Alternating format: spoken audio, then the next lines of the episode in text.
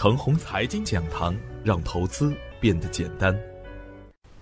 亲爱的朋友们，早上好，我是奔奔，感谢您一直的关注与守候。我今天和大家分享的主题是：会不会存在输入性的风险？昨天的早盘，我给出的观点是啊，利好不断，风口不断，而大 A 股呢，并没有出现普涨的大牛局面，傻瓜行情啊，并未出现。这就是 A 股当前的主要特点，同时证券，有的个股接近翻倍，而有的个股还在磨底；同是科资源，有的涨停板，而有的跌停板。牛股怎样选呢？靠的不仅仅是消息和运气了。股市的涨跌大概率与主力资金的调度有关，主力资金布局完成的个股才能真正做到一飞冲天，而所有的资金。都改变不了资金的本质属性，那就是赚钱，赚了锁定了才是真钱。任何主力啊都不会在高位傻傻的为散户站岗，任何超强的底部票源，都经历过难熬的底部布局阶段，超跌加极度的缩量加低价加高成长性是主力资金关注的重点，而主力呢一定不会拿量能来骗人的。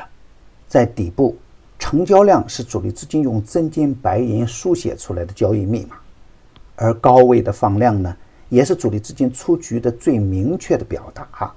不夸张地说，股市的机会与风险都是用量能来书写的，量价关系是必须要懂的。在多重利好叠加的前提下，恒力实业完成了市场中首只实板的股票，各个板块。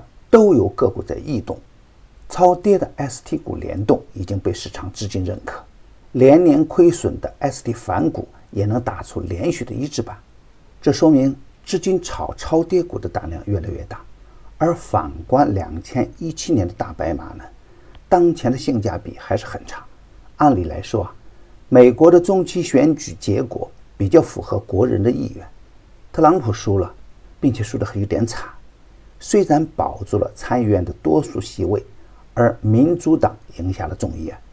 虽然对特朗普的王位没有威胁，而政策生态将会改变。美国政治格局的改变，能否带来对华政策的改变呢？还是不得而知的。但从盘面的表现来看，显得并不乐观。技术面走的比较难看，急拉急打的股票比较多。而沪指收于十一月二日大阳实底的下方。从情绪指标来看，空方更盛一点。从量价关系来看呢，与周二的盘面相比，是一个下跌放量的局面，而天花板的股票也比较多，也是一个不太安定的因素。双创概念呢连续大涨，需要分化，短期方向较难判断。那一方面呢？昨天市场悲观的情绪容易扩散，连涨的股票需要洗盘，游资需要更低的筹码才能大展拳脚，所以一定不能盲目的乐观。而另一方面呢，创业板虽然震荡加剧，但创业板指数还在跳空缺口的上方，只要这个缺口不回补，回调又会出现较好的低吸点。美国中期的选举对花的影响。只是暂时的，而人民币的汇率也处于相对安全的阶段，大盘短期啊还会是一个震荡的局面，而震荡上行呢还是大概率事件。今天的操作要点是：首先要防范可能出现的惯性走低，特别是啊短线涨幅较大的品种，要随时准备锁定收益。而近期刚启动的热点板块，还是可以逢低积极的关注。比如稀土永磁、有色、人工智能等，可以逢低关注，可以轻指数重个股，特别是短线强势回调的个股。第一个跳空高开，第一个涨停板之后，个股都有走牛的可能。只要不是游资急性拉升的短线股，都可以在研究量价关系和基本面的基础上，积极的买入潜伏，再见强势的时候积极关注。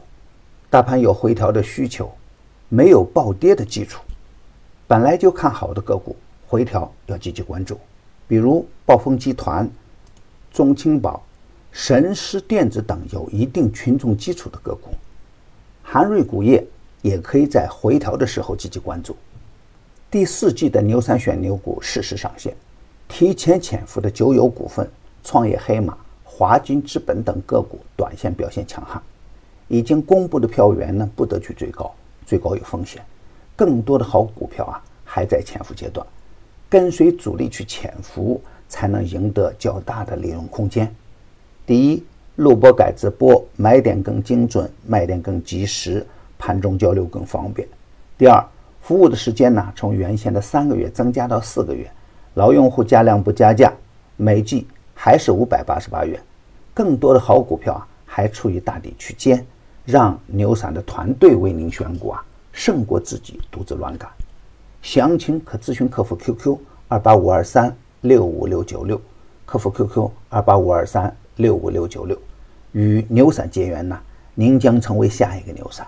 送人玫瑰，手有余香。感谢您的点赞与分享，点赞多幸运就多，分享多机会也多。谢谢。